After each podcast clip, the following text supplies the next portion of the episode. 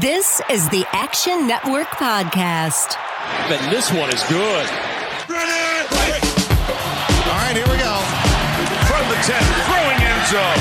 Spectacular catch. They're saying it's a catch. Touchdown. You see, most gamblers, when they go to gamble, they go to win. Oh my God, that's incredible. Big bank, small bank, I like to make money. All right. That is the ultimate kibosh.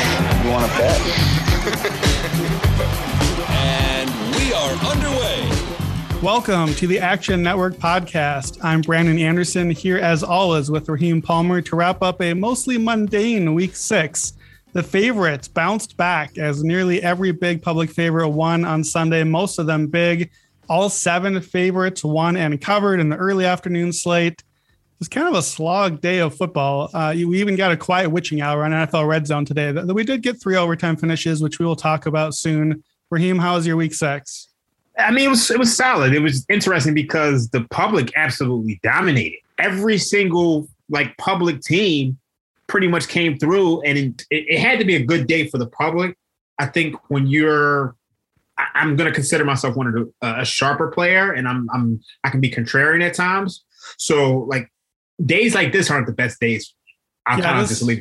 This felt like a day that the books got hit pretty hard, and I think a day that uh, sharps got hit pretty hard too. A, a lot of those underdog and taking the points angles where the points seemed too much, the favorites overcame today and ended up covering even some of these kind of backdoor late covers uh, sort of thing. So, uh, yeah, we'll get to all those as usual. We'll run through the Sunday slate with betting takeaways for every game. We'll preview Monday Night Football and do our Week Seven hot read. As always, odds today are from BetMGM, the official odds provider of the Action Network podcast. All right, let's talk about those three overtime games today. And we'll start with the one that just finished in Pittsburgh Sunday night. So it was not the Sunday night game that we were hoping for, nothing like the marquee games we've had in recent weeks, but we got a good one. First half started out ugly, didn't even look super watchable. Seattle got the ball moving the second half. Alex Collins running the ball, open up the play action. Seahawks come all the way back. We send it to overtime, and then TJ Watt takes over from there. Steelers kick the field goal for the win. Seattle ends up covering the five, but they pushed on the total. Talk to me about TJ Watt. What a game for that dude. absolutely dominant. I mean, he pretty much won the game. He had the sack that, that pretty much put them out of field goal range when Seahawks were driving to start overtime. And then he had the game winning sack to pretty much force the fumble. It- it's just, you, you need that those type of dominant performances, especially when you don't have a great offense. And, you know, kudos to him. Yeah, he had a 40% pass rush win rate, which is, yeah, that's a lot on that strip sack. For just a split second, Devin Bush picked that up and started running the wrong way. I thought we might get Jim Marshall. Like only a Seahawks game could end in overtime with a winning safety returned 75 yards the wrong way. We had a chance. We had a chance there, but you know, cue up the Kevin Clark that there's never been a normal Seahawks game tweet that always comes out on every single Seahawks game. Weird game. Uh, there was the weird replay right before the end of regulation. DK Metcalf had a catch near the sideline, decided apparently he's going to try to win it on his own, and then a great punch out. We got a lot of players stealing that Peanut Tillman punch these days. And they recover the ball, run it to the line, get the spike. We re- review it. We get another spike, make the field goal. This was kind of an old school game overall. It, it felt like, especially in the second half, it felt like Pete Carroll and, and Mike Tomlin were just like, all right, who's tougher? I'll punch you, you punch me. Let's see who flinches first. And uh, I don't know. I guess TJ Watt won the fight. Without a doubt. Without a doubt. so Steelers go to three and three. Feels like they sort of saved their season. They're heading into the bye week. They get a chance to kind of reset, get right a little bit. Seattle two and four, and uh, Geno Smith not looking great. He definitely had the big fumble there at the end. But earlier before that one, the Cowboys and the Patriots also went to overtime. CeeDee Lamb had the big long walk-off touchdown. Your guys got another win. Dallas moves to five and one on the year, six and oh against the spread. They're unstoppable. Cowboys win 35 29 in overtime. That was, that was a frustrating game for me because I actually had the Patriots and there were there, like there were so many things that had to go wrong for the Cowboys to cover that game. And I told somebody today, Trevon Diggs is not going to have an interception in every single game and have 17 interceptions this year. And he goes out there and gets a pick six. And it was just so frustrating because it looked like the worst case scenario is the the Patriots go three and out. They punt the ball back to the Cowboys. The Cowboys come down and kick a field goal. He throws a pick six. The following play, they target Trevon Diggs. They score a touchdown. You're thinking, okay, they missed a two point conversion. Maybe the Cowboys come down, kick a field goal. Great. Of course, they, they get the two point conversion. Cowboys come down and tie it up. It's overtime. The Patriots get the ball first. The, the best thing that you want if you have you're a Patriots back. You got them three and a half, four and a half. That's all you want. You want them to get the ball first. They end up they either score and, and they cover and win the game, or they punt it. And then the Cowboys, all they got to do is kick a field goal. Of course, they punt it. The Cowboys broken play gets gets a touchdown. Literally one of the most frustrating covers of the week. But when you look at this Cowboys team, they won in yards 567 and 335. Had had the play advantage, yards per play 6.9 to 6.7, rushing advantage. Patriots went on third downs. Red zone TD percentage was was tied, but the Cowboys really beat themselves with penalties. And I think that's really what it comes down to with this Cowboys team is that they're a Super Bowl caliber team, but can you trust Mike McCarthy when it matters? And I'm not sure you can. Yeah, the Cowboys really should have dominated this game. Like you said, 567 yards. That is a huge number. That was uh, 234 yards more than New England. They almost doubled their first downs 32 to 17, 39 minutes time of possession.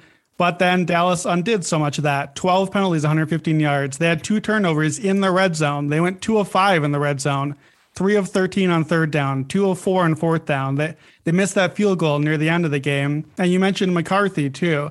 You know, that no one is really questioned because the Cowboys are winning, but they had that fourth and one, you know, where they just before halftime. And I think that was the right call. You go for it, you try to punch the ball in. They got stuffed and it scared them off because now you get down late in the game, fourth and one or fourth and short again. You're down a point, and you, you gotta get the first down there. You gotta keep moving, run the clock a little more, get into better field goal range, maybe score a touchdown. Instead, settle for the long field goal, miss the long field goal. Probably should have cost them the game, but then Trevon Diggs bails them out, gets the pick six. I saw Diggs seven interceptions is already in week six, already the most by any Dallas Cowboy since 1985 for an entire season. Shouts to Everson Walls with nine and 85. So, Cowboys get another chance later, another fourth and one. And then, of course, they call a timeout, try to settle things down. And then instead of going for it, kick another field goal. But they made the long one, send it to overtime. And, you know, McCarthy, the whole thing was he, he took all the, he took his sabbatical, he took his time off. He's supposed to learn the ways of the modern game and learn all the analytics. It clearly did not happen. So definitely, a, definitely a problem. Let's cue up the stink of the week. Smell it, smell it, smell it. It's the smell. It's quite pungent. Dude, plug your nose. It stinks. This is your stink of the week. You talked about, you know, the I was on Pats as well. So plus three and a half, plus four that was a tough one. If you got that one that late in the game, you definitely expect to get the cover. But another another stink of the week in the first half, I happen to notice because I wrote the preview on this one, and my pick was the first half under at 24. And boy, did that look terrible because Cowboys come out, get stopped on fourth down. Next three drives, boom, boom, boom, three touchdowns. It's it's 14 to 7. And again, I'm on 24. There's a few 25 or 26 out there. We're roasted at this point. We got a whole second quarter still. There's already 21 up. The defenses haven't showed up. So I already get up on it. Patriots are driving. They get around the 35. They score a touchdown. So we're already we're over. I lost the under, but touchdown comes off the board. And then the Patriots fumble. No points on the possession. Cowboys get the ball. They drive down. They get into the red zone. We're in trouble again. Cowboys settle for a field goal. So we're at 24. I'm on a push on mine. Some of the people out there still on their under. So New England gets the ball back. They get the punt blocked. Cowboys recover at the 17. And still, if you're on the over here, you're feeling great at this point. Like a field goal does the trick, a touchdown does the trick. You just just need points. Just get any points here. We're already there. And that's where they get down to the one on Cedric Wilson, first and goal in the one with Dallas. You have like the two most efficient running backs in the league, and they three times get stuffed. Fourth time, Dak stretches out. They call the touchdown. They review it. They overturn the fumble. We end at 24. Greatest first half under push of my life. Uh, big play by Ja'Whaun Bentley uh, getting the fumble there. But if you had the over in the first half, boy, that is a stink of the week because we hit the over like five times there and should have hit it a few more times. And you, you came. You didn't even you didn't even name the best stink of the week. Week. You know what? You know what the best stink of the week was? What's that? Did you see the Cleveland Browns Arizona Cardinals game? Like the first half over was literally 24, and it took a Hail Mary to beat it. I didn't even notice that one. We'll, we'll, we'll talk about that one again when we get to the Browns game in a second here. But yeah, CeeDee Lamb had the big long walk up touchdown, two TDs, 149 yards for him. Dak had another big game, 445 yards and three touchdowns. I saw this is the most passing yards Bill Belichick team has ever allowed in a loss. So, you know, all of our Bill Belichick underdog and Belichick versus NFC stats starting to go a little bit by the wayside. It turns out having that old Tom dude at quarterback probably played a part in some of those. So Dallas looking good. Uh, they did show Dak Prescott had a calf strain and left the game in a walking boot. That was on the last play of the game. Uh, but Dallas has a bye week next week. It doesn't look too serious, but something to keep an eye on for sure.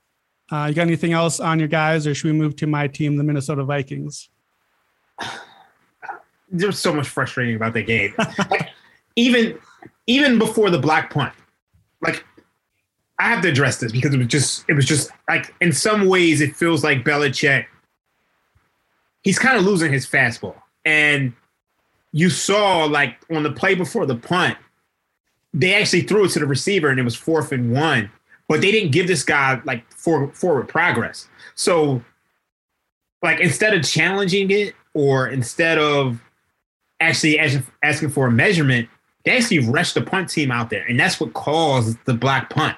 And I think you know it's just when you have plays like that, it impacts the impacts the game. And then also, I think Belichick wasn't willing to be aggressive in this game you you see a lot of coaches going for it on fourth and one. You see a lot of a lot of coaches throwing a little bit more. I, felt like they he just wasn't very aggressive, so it was kind of frustrating for me because I felt like it was a really winnable game for the Patriots.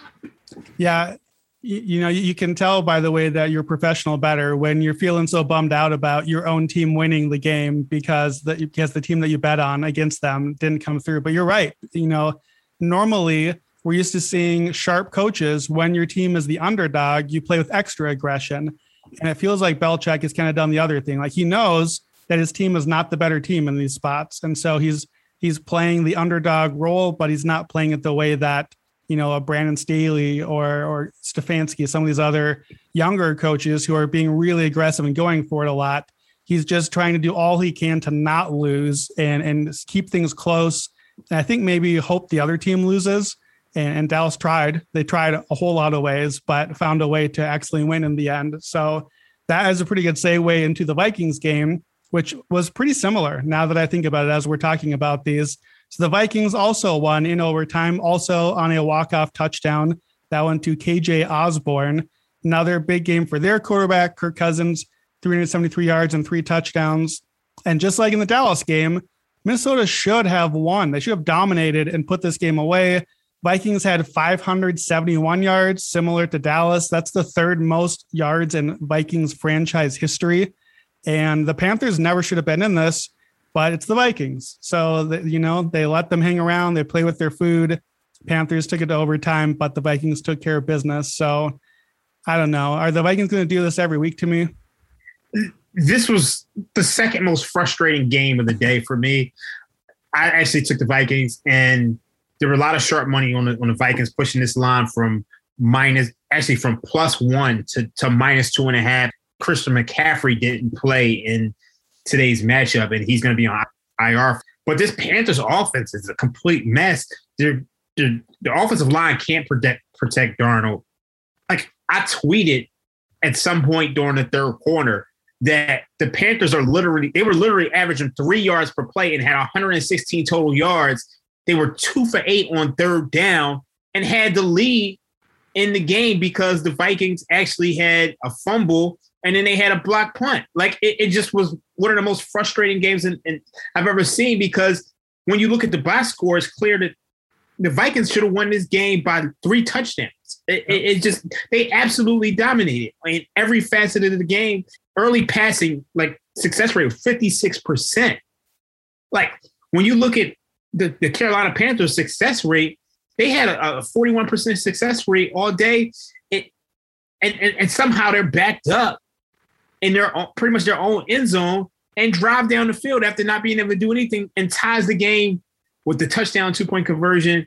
This Vikings team is just second week in a row. It, it just it just feels like they have a they have a solid offense, but they just can't put it all together. So this this is going to be a team that's going to challenge for a wild card spot, but I don't see this team making any noise.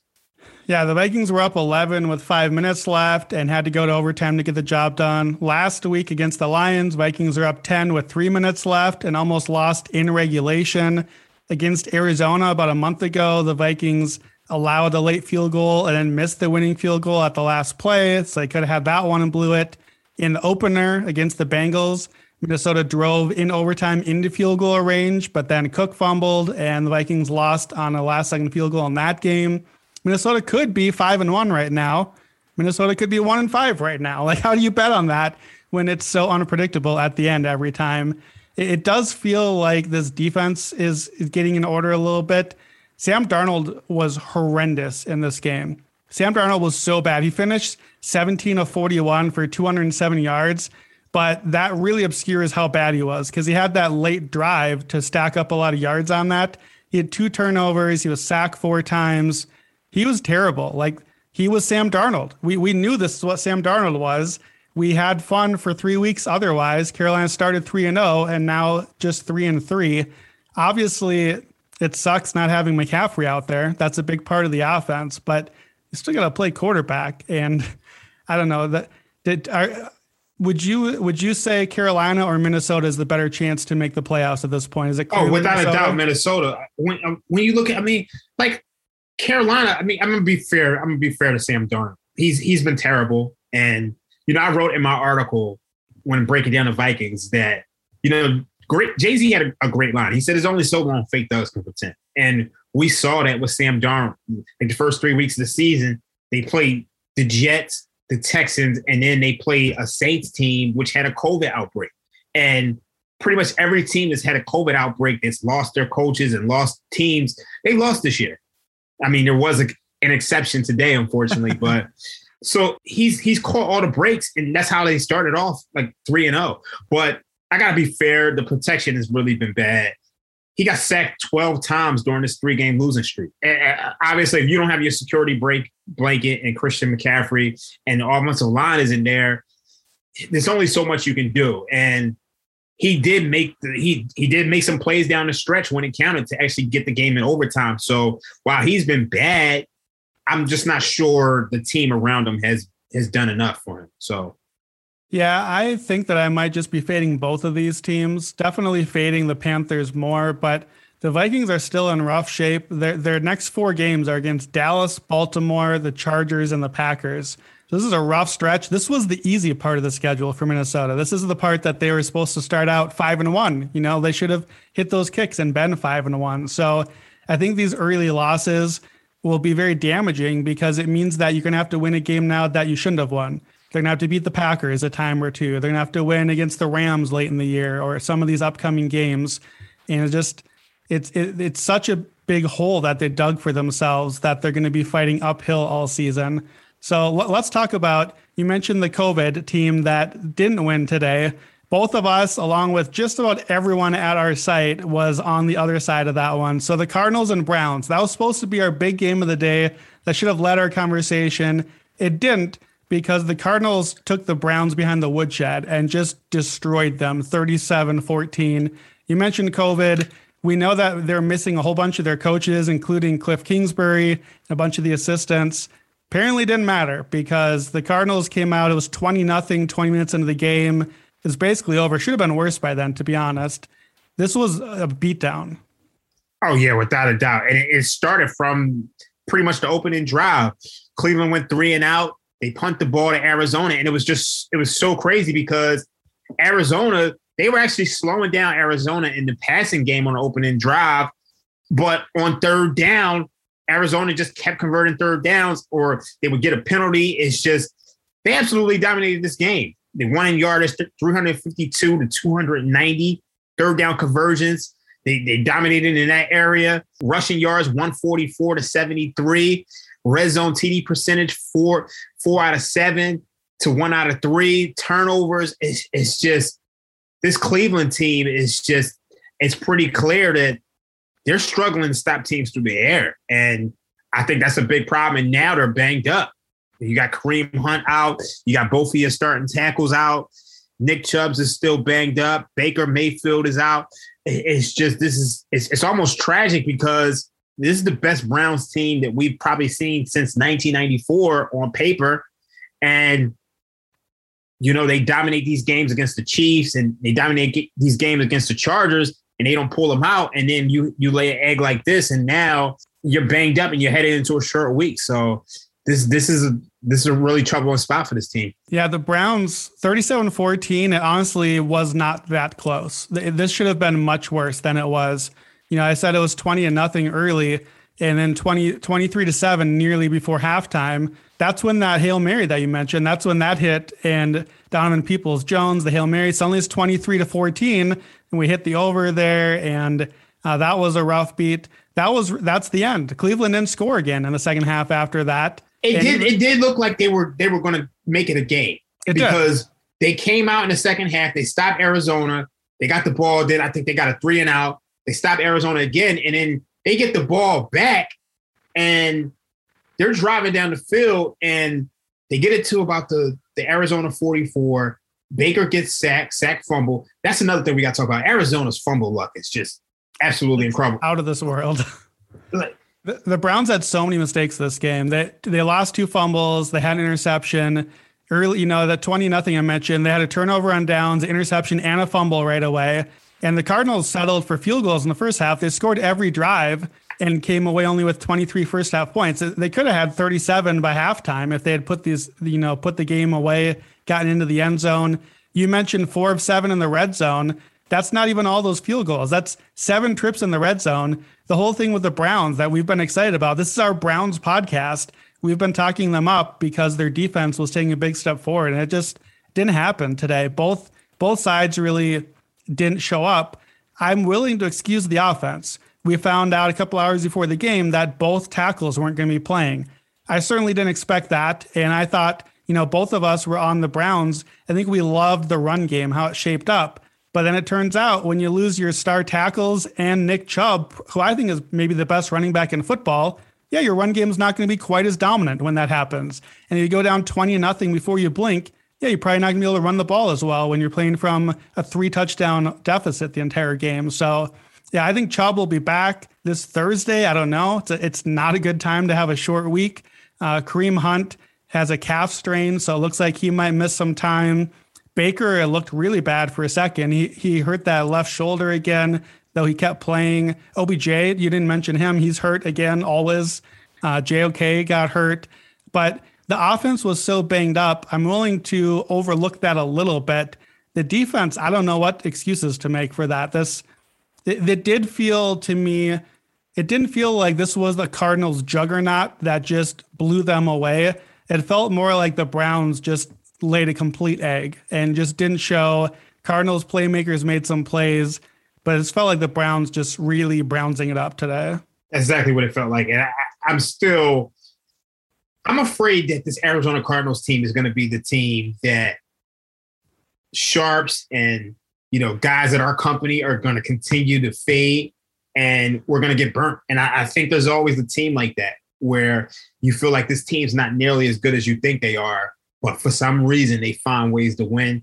And I think I have to kind of put a stop loss on that at, at some point, just because it, it, it's pretty clear that one way or another they're going to find a way to win, and it's it's kind of frustrating. So yeah, uh, what do you think about this? This is my theory with them that I'm starting to tinker with.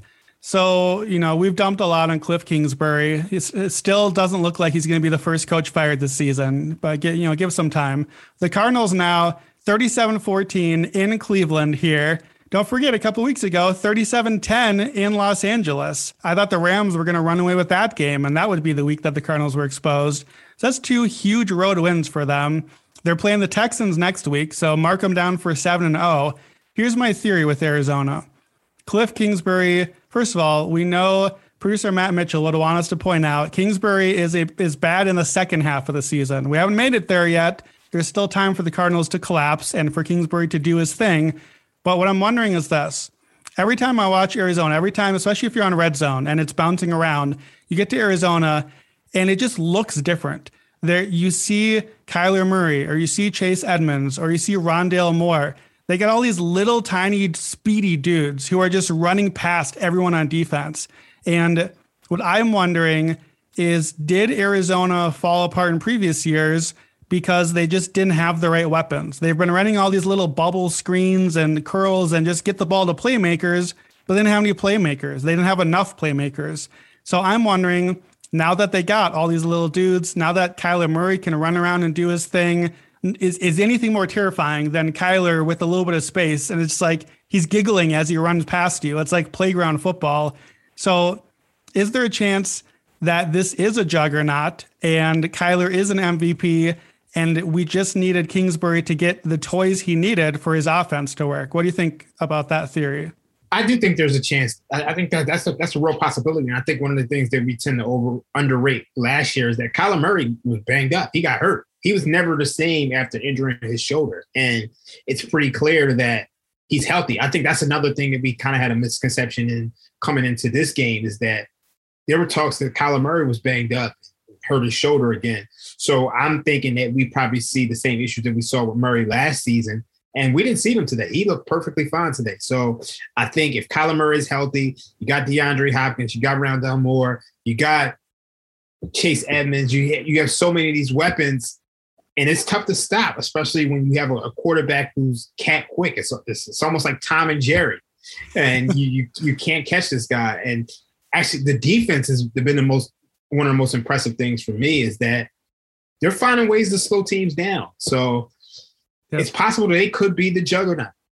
Yeah, Kyler Murray is now the favorite. Well, still the favorite. I guess he has been. He's plus 350 right now to win MVP at BetMGM. However, the Cardinals still getting a little disrespected in Super Bowl odds. They are plus 900 right now at BetMGM. So only the fifth favorite, even in the NFC. They're behind the Bucs and the Rams. So, are you making a bet on the Cardinal Super Bowl odds at this point? I'm not making a bet on the Cardinal Super Bowl odds, but I, I, definitely think they're a team that I'm, I'm, I'm trying to watch for. So, so I, you, I think that you're out on the Browns, but I'm wondering how out you are in the Browns. We talked about them as a Super Bowl sleeper. Browns are plus 2200 to win the Super Bowl right now, so they're falling. They're only three and three now. Although the three losses have been to three very good teams, to three other potential Super Bowl contenders. So I know you're worried about the injuries and where the season is heading. Are you out on the Browns? Are you on wait and see? What are you thinking about them? I'm out on them to win the Super Bowl at this point. I, I just think, for me, I think one of the best one of the best paths to win the Super Bowl is to win your division and get that bye and get those home games. And this is a banged up team right now. They have Denver next week, short week, and they're banged up. They got Pittsburgh, which is always going to be a tough game. Cincinnati, at Cincinnati, at New England. This, this is a stretch where when I when I looked at the schedule earlier in the year, like I felt like this was a good stretch for them, but this is not an easy stretch. So, and then you still they still got to play Baltimore twice. They got to play Las Vegas Raiders. They got to play at Green Bay. I, I'm not sure if they can recover, especially if they're if they're not healthy. I'm not willing to give up on the Browns, but I also don't know. I I can't put them as a Super Bowl team right now because of the way Baker Mayfield is playing. And I look, I just talked about him on our last podcast as a long shot MVP. So let's be honest with myself on that. But he's not playing like one right now. He didn't play like one today. He's clearly not healthy. And there's no chance that they are going to be anything like a Super Bowl contender without the Baker that we saw the second half of last season. I'm not out on the Browns entirely for the season, though, not necessarily as champions, but I do think this upcoming stretch is winnable. This Denver game on Thursday is tricky, but Denver is in a tailspin of their own right now, and it's a home game for Cleveland. So if you can get through that one, home against Pittsburgh, both winnable games, at Cincinnati and New England, both winnable, and then the Lions. That's five very winnable games that the Browns probably will be favored in all five of those. So even if you lose one, you get back to seven and four. And that's when you get the weird stretch. They play the Ravens and then a bye week and then the Ravens again. So they have two Ravens games in a row. I don't know if I've ever seen that on the schedule before. And I, I still don't mind the way this team matches up with the Ravens. So I don't know if I'm willing to go Super Bowl odds, but I am looking at Browns plus 400 to win the division because if they can get through this little stretch and get to those Baltimore games, then you just, you know, that's the stretch. That's where you can flip it. And I am kind of on a buy low on the Browns and a sell high on the Ravens. So let's use that to transition into the Ravens game because that was our other big game that we thought would be another marquee today. And same thing, it was a huge dud. The Ravens played the Chargers. That was our early game that we were supposed to get excited about. And it was over immediately, just like the, the Browns Cardinals game was. Ravens won 34 to 6, nearly shut them out. The Chargers just never got going. So, was this similar to the other game? Did you feel like the Ravens impressed with the blowout? Did the Chargers lay an egg? What, what's your thoughts on this one? I felt like the, it said a lot more about the Ravens. I think we we spoken about the, the Chargers, their struggles on early down success rate, and how they were like living on third and fourth down. And I think all of that came to a head here. I think the, the most surprising thing is how dominant Baltimore was offensively. I felt like they got whatever they wanted. So they won the yards 327 and 208 yards play, 4.8 and 3.9. Third downs, they dominated. Rushing yards, 187 to 26. We spoke about how the, the Chargers struggle to stop the run, and the Ravens were able to do that. And I, I just think it was a huge statement game for this Ravens team. And it said a lot about the regression for this this Chargers team that we all knew was coming at some point. Like at some point, you're not going to convert every single third down. They were just three for 12 today on third down it just had to come. Had, the chickens had to come home to roost. They were they were seven of eight on on fourth down, and the one miss was a was a fake punt, and seven or eight of those fourth down conversions led to a touchdown. So I think they finally they finally regressed to the mean here, and we started to see some of the issues with this Chargers team. Yeah, the Ravens uh, ran 38 times for 187 yards and three touchdowns. I'm a little upset with myself because I was on the Chargers side on this one. And a week ago, I was not. A week ago, I had already warned everyone away from the Chargers that this two weeks was going to be a really rough stretch against the Browns and then against the Ravens because it looked like just very much the wrong matchup. The two run heaviest teams in the league, Browns and Ravens, that I thought, well, they're just going to run it down the Chargers' throat. We know the run defense is bad. The whole defense is set up to not be good at the run and take away the pass. And then on more research this week and seeing, hey, you know, the Ravens' run game is not as good as it has been. And actually, Lamar Jackson's been winning with the pass. And so I kind of changed my tune and thought, well, if the run game is not going to be so good, then, you know, maybe the Chargers take away that Lamar Jackson deep pass, which I mean, I guess they did. They didn't really have to bother with it because they're just getting anything they wanted on the ground. That's the problem is if you play a team that can run that much and that easily, you don't have the ball. So the Chargers only had 22 minutes of possession in this game. I don't know that their offense was horrible. It certainly wasn't good. I mean, the only touchdown they had came because of a really bad Lamar Jackson interception that basically set them up. But that's it, six points. And I don't know. I'm not too worried about the offense on this one. They just didn't get a ton of chances. They obviously didn't convert when they had them, but they just didn't. The, defense couldn't get off the field here. And I, I will say, though, I am not worried about the Chargers uh, large scale. This just is the wrong matchup to me. Th- this was the exact wrong team. You know, this was the thing I thought was going to happen these two weeks, but then it didn't last week. It was, it was for a while. The Chargers, you know, were were getting kind of beaten by the Browns, but then had the big comeback. And I think the other thing we saw in this game, you mentioned the fourth down. You know, Staley's been going for those all year. Fourth and one on their own 19 in uh, the first possession of the second half, down 18 points, they go for it. That's like the exact same thing as last week. They were down two scores early in the second half. They went for it, and then they got that one, galvanized the team. They go down, they get the touchdown, they win. This is the other side of the coin. I think that Staley knew that this was a possible outcome. If you're going to go for this many fourth downs and you're going to, you know, risk it for the biscuit per se, you're going to have some of these. And I think it's it would have been the wrong decision to just say, well, we're not picking them up this game. We're not converting. I guess let's just punt. No, this is who the Chargers are. And some days, if you're going to go for all these fourth downs and you're going to go for it on your own 20 and 30, you're going to miss some of them. And your team has to know that's your identity. If we're going to be willing to go for it and get those first downs, we got to be willing to lose 34 to 6 because the Ravens offense you know, it wasn't like they're ripping off these huge plays. They just kept getting the ball in such good field position because Chargers turned it over because they were trying to win the game. So I don't mind it. I'm not so worried. You know, the Chargers twice in their own half of the field went for fourth down and got stopped. Only cost them six points. The Ravens got two field goals out of it. So we've seen the upside. If the downside is six points in a game like this, I don't mind it. This to me is not a sign that the Chargers are flawed or anything else. This is just a bad matchup and a game where everything went wrong for them. I, I got to push back on that. I, it's so funny because last week we were on totally opposite ends of the spectrum when it came to this. Like I think last week I was saying how when you have to stop a team on four on four downs, it's tough. But one of the things I had to sit down and realize is that this this early down success rate is actually predictive of how teams do. I mean, this team is just 24th in early down success rate. They're 25th in dropback EPA. At some point, if you can't do these things, if you can't find ways to generate offense on first and second down, and you're constantly in third and longs, this this, this is a solid team. But I just think they need to they they they got to figure out the offense a little bit more. So yeah, I, I that's just. I, I don't disagree with that. They definitely they they need to do a little better. They need to do a lot better on first and second down. We we've been saying that for a few weeks already and I haven't moved off of that position. Just they need to do better on those downs, but you know, sometimes they're not going to convert those third and fourth downs.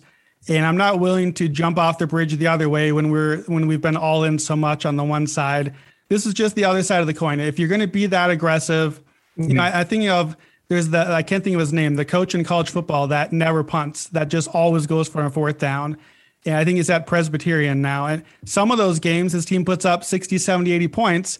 Some games he gives up that many points because if you go for it and don't punt from your own 15, then you put your entire defense right back on the field and then get back out there and try again. So to me, I'm just saying this is a team culture game for me. This is a I, Staley's going to go stand in front of the mics and take it and say, we were the worst team. We got beat.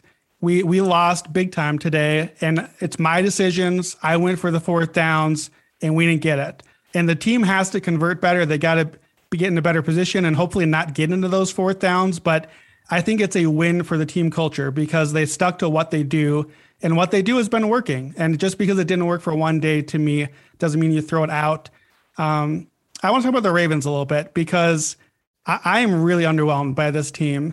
They, they the defense today very good, but overall not so convincing.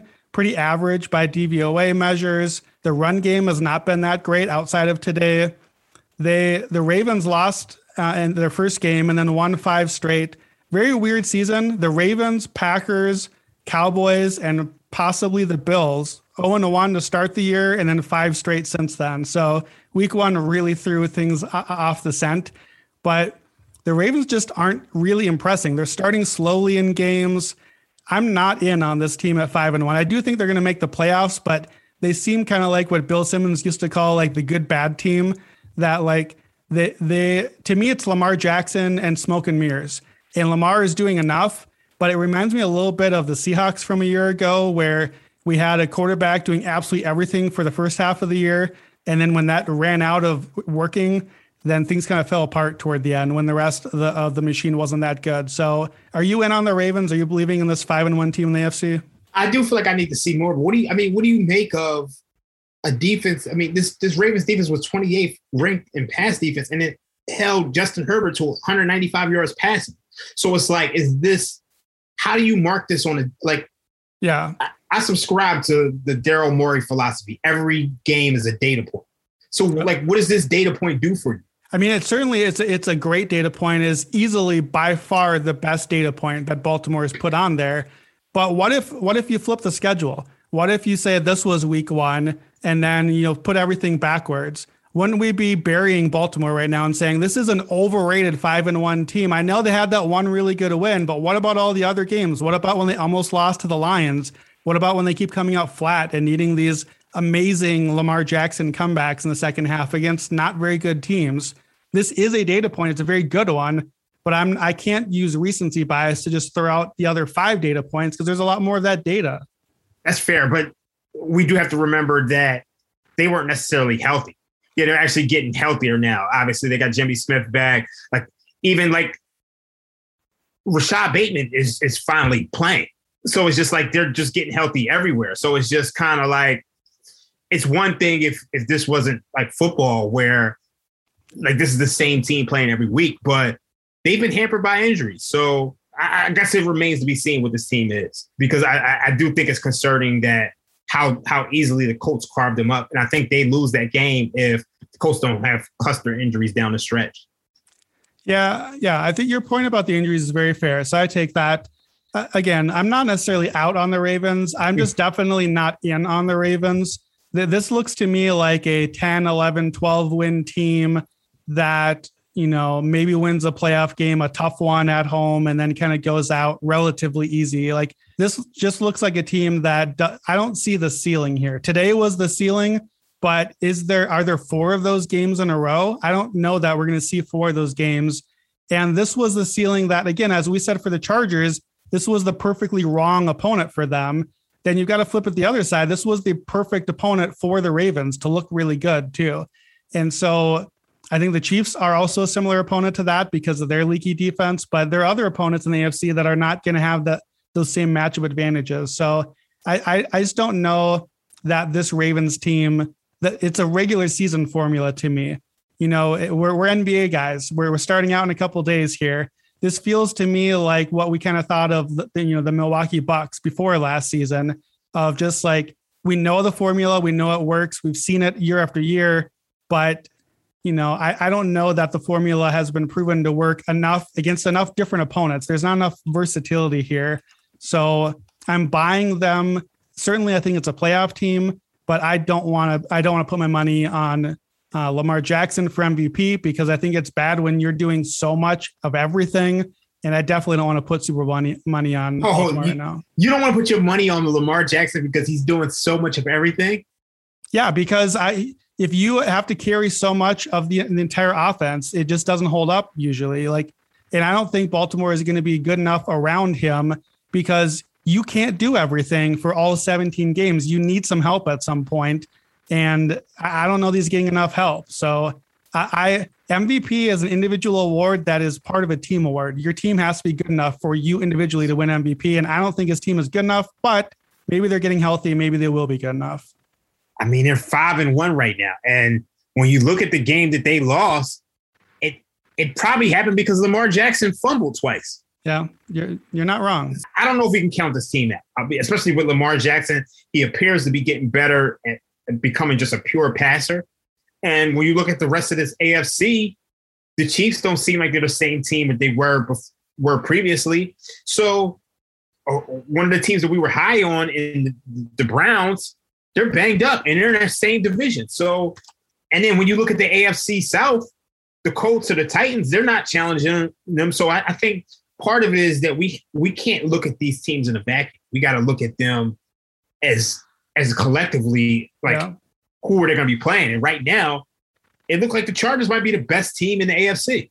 It's fair to say that the Chargers certainly look among the best. This could be a non first round playoff matchup. So for Baltimore to dominate a game like this, it certainly has to be a very strong data point. That's for sure. So, yeah. all right, let's whip around the rest of Sunday action and wrap up week six. We got our second and final London game of the year this morning as the Jaguars snapped their 20 game losing streak with the win over the Dolphins. Matthew Wright hit 54 and 53 yard field goals in the final minutes to give Trevor Lawrence his first win. Turns out the Jaguars are right at home in London Apparently, they just need to play somewhere a little more urban. Scorigami in New York as the Rams beat the Giants 38 11. Stafford and Kupp had huge games, but the scorigami did come at a cost to underbetters. New York had a garbage touchdown late and cashed in on a meaningless two point conversion that was not so meaningless for all of us. Battle of former 3 0 teams sent the Broncos to 3 and 3. The Raiders forced four uh, turnovers in a 34 24 win. Vegas coach Rich Bisaccia wins his debut, and the Raiders shredded that Denver Vonda defense in Denver they had big plays of 48, 25, 33, 31, 29, 40, and 51 yards on offense. Pat Mahomes was human again. Two more interceptions, one of them absolutely terrible, three sacks, but the Chiefs turned on the afterburners late and ran away with it 31 to 13 over Washington. And Chiefs defense actually showed up a little bit, held the football team to 276 yards and kept them out of the red zone. The Colts returned home after a three game road trip and rolled on the Texans 8.1 yards of play in a 31 to 3 win. And the Lions remain winless. They couldn't even get on the scoreboard until the final 10 minutes. The Bengals coast to a 34 11 win. And last but not least, in Chicago, the Bears hung around, but Aaron Rodgers ran in the clinching score in the final minutes, then screamed at the crowd, I own you. I still own you. And it's hard to argue with the results. Rodgers is 22 and 5 all time against Chicago. Packers win 24 14, but Chicago is still the city of champions as my Chicago Sky came back down 14 in the second half to win their first ever WNBA championship in front of a rabid hometown crowd. All right, let's hear a quick word from our sponsor and get to Monday Night Football. The Action Network podcast is proudly presented by BetMGM. And to celebrate the 2021 NFL season, BetMGM is offering a great sign up offer for our listeners a $1,000 risk free first bet. You just open an account at BetMGM and make your first deposit. Then make your first bet. If that bet wins, the money is yours. And if your bet doesn't win, BetMGM will refund you in free bets up to $1,000. It's that simple. To get started, just click on the link in this episode description. BetMGM has been a great podcast partner, and they've got all the best features for NFL betting, like live betting and daily odds boosts. Plus, BetMGM is compatible with our BetSync technology, so when you place a wager at BetMGM, that bet can automatically be tracked in your Action app. So open an account today and make your first bet risk-free up to $1,000. Just click on the link in this episode description to get started. Must be 21 or older and physically located in Michigan, New Jersey, Colorado, Indiana, West Virginia, Iowa, Virginia, Tennessee, Nevada, or Pennsylvania. Please gamble responsibly. Gambling problem? Call 1 800 522 4700 in Colorado and Nevada, 1 800 Gambler in New Jersey, Pennsylvania, and West Virginia, 1 800 9 with it in Indiana, 1 800 270 7117 in Michigan, 1 800 889 9789 in Tennessee, 1 800 Bets Off in Iowa, or 1 888 532 3500 in Virginia. BetSync not available in Nevada. Thanks so much for listening. Let's get back to the show. All right, Monday night, we have the Buffalo Bills the red, scorching hot Buffalo Bills heading to Tennessee to take on the Titans. The Bills are five and a half point underdogs. We've got a high total here, 53 and a half. We're expecting some points. We're expecting some fireworks. What do you make of this game, Raheem? Right now, I don't want to step in front of this Bills train. And I think that's the that's the bottom line for me. It's we all saw Josh Allen emerge as a top tier quarterback last season and their defense kind of took a step back. But this year, they actually have a solid defense, and I, I can't step in front of that. Like there was a period of time where I felt like I would play the Titans in this spot with the Bills actually coming off that huge win against the Chiefs, but this is not a, a defense that I, I like. I, I don't want to back this Titans defense like at all, and so for me, I'm I'm kind of looking at Buffalo on teasers. I'm looking to lay to five and a half. I, I do think they're charging you a premium on it, obviously, because they come off a, a big win. But this is a defense, it's a Titans defense that's 22nd in EPA per play. I don't know if this is the spot to be fading Buffalo. Like, what's your thoughts on this game? Yeah, the Titans are three and two and leading the division comfortably for now, but this is not a good team. Like you said, their defense has been terrible. They're Their Titans are number 26 in DVOA overall as a team. The defense is number 27. They've not been good on run or pass defense. They haven't been passing the ball. Ryan Tannehill has lost his mojo. I think his mojo's name was Arthur Smith, and he's gone now. So Titans passing has been bad. That's bad news. If you get behind on this Buffalo team and the way that their pass rush is coming home and their defense that is lit up in every area of the field, like the only thing going right for Tennessee right now is Derrick Henry. But even that usually happens in the second half of the game. The Titans have been getting buried early in first halves, and then eventually Henry's wearing teams down. Even one of those wins was that really wonky game against Seattle, like every Seattle game. Uh, but Henry had a huge second half and a huge game. I don't know if the Bills are going to allow Henry to do that or to hang around. Against Buffalo this year, the lead running back from the opponent 45 yards, 25, 31, 24, and 27. It's not going to get the job done. If, if Derrick Henry, he's going to have to have all five of those together if the if the Titans want to have any chance in this one. So here's my question for you. The Bills are five and a half point favorites. On Sunday, we saw every one of those huge favorites come home. All the public favorites came home. All the teaser legs hit. Vegas got crushed on Sunday.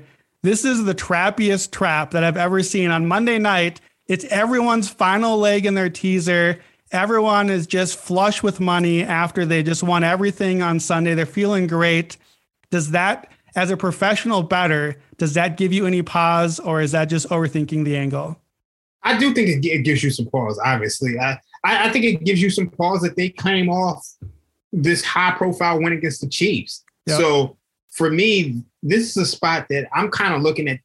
Like, as much as I like Buffalo, and I, if I'm going to be playing this game, I'm probably going to be playing Tennessee or pass. And for me, I, I don't want to back Tennessee, so I'm looking to pass on this game because it just feels like one of those spots where they're going to make you pay a premium to back Buffalo. So a couple action lab numbers. I, I feel the same way as you. It it feels so trappy that everything in me sees the matchup, sees everything on paper and on the field, and this just looks like a Bills like steamroll. Like the Bills should win by two, three touchdowns in this matchup. Titans are not playing good football right now. But if you, you know, it's so trappy, but a few action lab things I do like here. First thing, road favorites on Monday Night Football of three to seven points. So that's the Bills. Road favorites like that are 43 and 27 against the spread. So 61% and they're covering by 4.7 points. So that'd be a Bills win by about 10 points. That's basically what we're expecting in this game. So that's a good sign in our favor. Also, primetime games. You're looking at the two quarterbacks in this game, Josh Allen and Ryan Tannehill. Ryan Tannehill is 3 and 10 against the spread lifetime in primetime games. That is horrendous. 23% cover Ooh. rate. Josh Allen is 5 and 1 in primetime games ATS. And that one loss is counting a Tuesday night a year ago. Do you remember who the Bills were playing on a Tuesday night when they lost? They, they were playing the Titans. Obviously, the Titans had came off the little COVID outbreak and actually yep. threw. It, it's so funny because I think they actually played the Chiefs either the week before or the week after, and it actually threw off the the, the Bills' whole schedule. And yep, it did. So I, I think I'm pretty sure this team remembers that. I, I think that they do too, and that's why I'm I am willing to back the Bills because that's Josh Allen's only nighttime game that he lost and lost against the spread. And I agree. This to me, this Buffalo team, that's the exact sort of team that remembers a game like that. They remember they've had this one circled on their calendar. Like I know last week against the Chiefs, that was a big emotional game, and this profiles as an emotional letdown spot this is not a game that the Bills are overlooking, I think, because of that game. So with Tannehill so bad in night games, with Allen so good in them, the way that the road favorites go, I'm willing to back the Bills here. It feels so trappy. I feel like I'm being lured in, but hey, I did it for most of the games on Sunday and it worked out for me too. So I'm just going to keep riding Captain Public here. I will take the Bills. Are you betting the Titans or are you just going to stay away from this one? I'm I'm not I'm not backing the Titans at all. I think if I'm like I like in a, in a spot like this, this is a spot to where I'd be looking towards the Titans. But when I break down the game, like you said before, the Bills are the team that you that should dominate this game. So this is a complete stay away from me. All right, well, let's hit our week seven hot read and get a few early winners on the board here before we get out of here. Hot route, blue 17, on nice ice cream. Jose. Buddha Raiders. 19 Sally. 19. Louisville Soul Train. I'm going to start off with another Titans read here because the Kansas City Chiefs are playing the Titans next week. I told you guys on Friday in the look ahead segment to bet the Chiefs. The Chiefs went out and won huge today and beat up on Washington.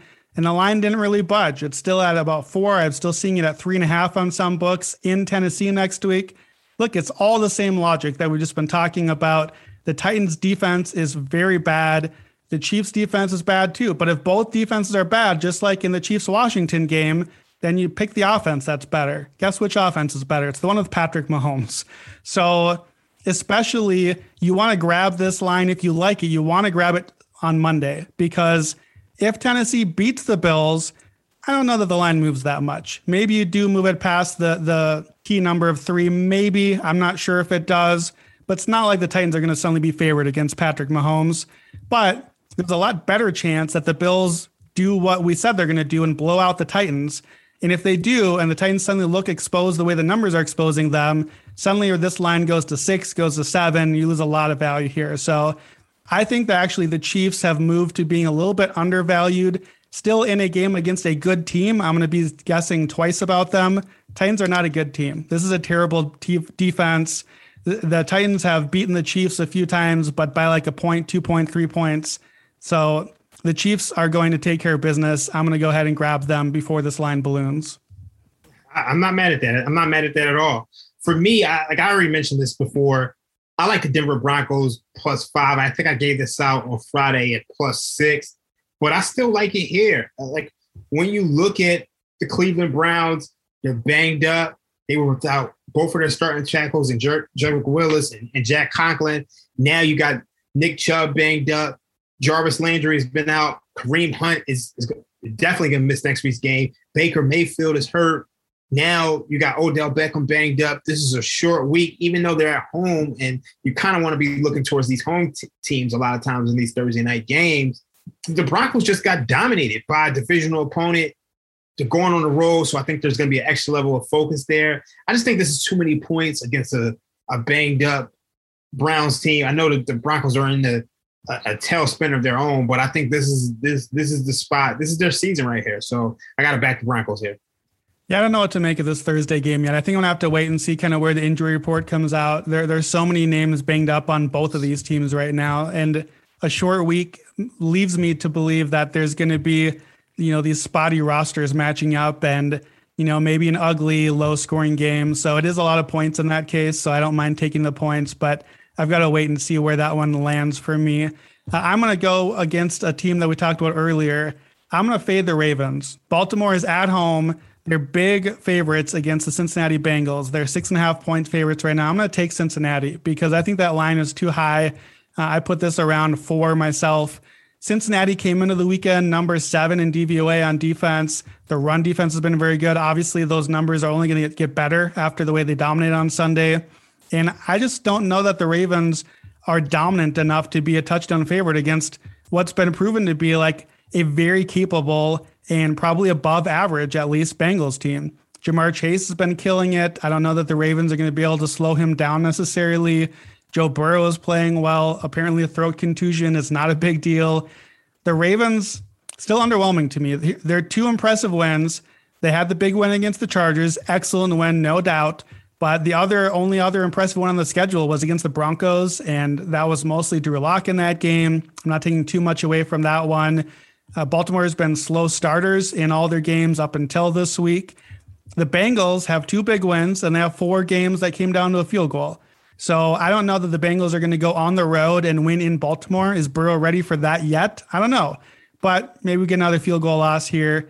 I think the Bengals can be in this one. So I think the line is a little too high, and I won't be surprised if it moves down towards Cincinnati. So I'm going to grab it at six and a half as an underdog. Okay, I, I I'm struggling with the make it make of this game just because Baltimore has just been so dominant, and I, that for me, I'm I'm, I'm of I'm going to wait and see how that plays out. For me, I think my second game that I'm really looking at, and I, I haven't played it yet, but it's not making any sense to me. You look at the New York Jets on the road in Foxborough against the New England Patriots. It doesn't make sense why this line is six and a half. These two teams played earlier this year, and the line was five and a half, six. So why is this line six and a half here with the Patriots being at home? And we all know Belichick's record against rookie quarterbacks. Zach Wilson has not been good at all. I, just I can't make any sense of this. The, the Jets are dead last in EPA per play. Same with success rate. It, it, it's just I, I, expect New England to go out there and, and, dominate in the same way that they did previously. So I actually want to do a little bit more digging on this game. I do think the number is eventually going to move, especially with New England coming off uh, a real high profile, close game against the Dallas Cowboys, who appear to be a Super Bowl contender. And we all know the Jets are coming off a bye, so they're kind of forgotten about. But I think I think New England's probably the, probably going to be the side here. Do you? I mean, I think the Jets are coming off of a bye week. Do you think that that's being factored into the price a little bit here? I, I, I can't fathom why it would, at least in this situation where you had these two teams who played before and the Jets had no answer for anything that the Patriots are trying to do. So it just it just doesn't make sense from a power rating perspective. But I, I definitely want to do a little bit more digging. Uh, that makes sense. Uh, I'm going to give you guys one more here, a bonus third uh, hot read pick. And let's get ugly. This one is really ugly we are going to play the Houston Texans plus 17 in Arizona next week. The Houston Texans, the team that we all thought might go winless this season, against the team that literally is undefeated, but 17 points is a lot of points. The line shifted three points already since Sunday morning. And this is just a play the number spot. And I know I played the number in Houston on Sunday. It didn't work. The Texans got blown out of the waters 31 to 3 and that was against the Colts. So the Colts do that. What are the Cardinals going to do? This is just playing the numbers and playing, you know, the trends. Here are a few trends. So October unbeaten teams in October or after who are favored by 17 or more have never covered the spread in our database at Action Labs. It's only six games, but they're 0 6 against the spread in that spot, failing to cover by over 10 points a game. So that's a trend that's going against the Cardinals here as such huge favorites. We also have teams who lost by 17 or more, like Houston did, against teams who won by 17 or more, like Arizona just did, those underdog teams are 96, 59, and 4 against the spread. So 62% cover there. And teams with an average scoring margin of minus 14 or worse, which of course the Texans are because they're terrible, are 117, 78, and 6 against the spread, 60% cover rate. So the Texans are bad. We know this. You don't have to be awesome. You just have to not lose by 17 or more points. Tyrod Taylor, there's a chance he could be back for this game. He was a huge difference maker for Houston. I still think that this team is more bad than awful, like we thought that they were going to be. I still feel like Arizona is overvalued, especially coming off this huge win this week. It's kind of like a, a game that they're going to look past probably with uh, Green Bay and San Fran, I think, coming up next. So I'm going to grab the points. 17 is a lot of points, and it seems like this line might come a little bit back down to earth once things settle down a little bit. It's ugly. It's gross. Give me the Texans plus 17. Let's go. I like that, and I especially like the fact that it's a it's a non-conference opponent. It doesn't have the meaning of it does just it doesn't have that same meaning. So this is the perfect opportunity for a letdown spot. And the Texans have been pretty com- competitive outside of a few few games here and there. So uh, 17 is a lot of points. So I'm not mad at that. What do you think about the over in the game? You know, I don't play a lot of totals, so I didn't look at that one, but uh, definitely seems like we're going to get some points. Certainly, if the Texans cover the 17, I think you'd have to feel a lot better about the over because it's probably not because the Texans have just shut out the Cardinals in that case. So you have to assume that means that they're going to get some points. What, what do you think? Yeah, I, like I, I think a lot of times, like I, I tend to look at these things as correlated. So yeah, you have a, a spread that high and the total is only 48. Like like you're looking at a spread that's 35% of the total. So I actually think like now that I sit down and sit, think about it, I actually think the over might be a good play if you think the Texans can do anything. I actually I actually like the over in today's Colts and Texans game, and that didn't work out for me. But Colts actually went out there and put up 31 points of their own. but it's just the Texans didn't do their job, and it, it'll be interesting to see if they could do anything. If they if if the Texans cover this number, it's going to be the game's going over. So yeah. I think those are correlated. I like that. All right, that is going to wrap it up today at the Action Network podcast. Make sure to rate, subscribe, and review. Stuckey and Raybon are back Wednesday night with their NFL six pack betting guide. Raheem and I will be back Friday for our run through the slate and our look ahead segment. For Raheem Palmer, I'm Brandon Anderson, and this has been the Action Network podcast. We are on to week seven.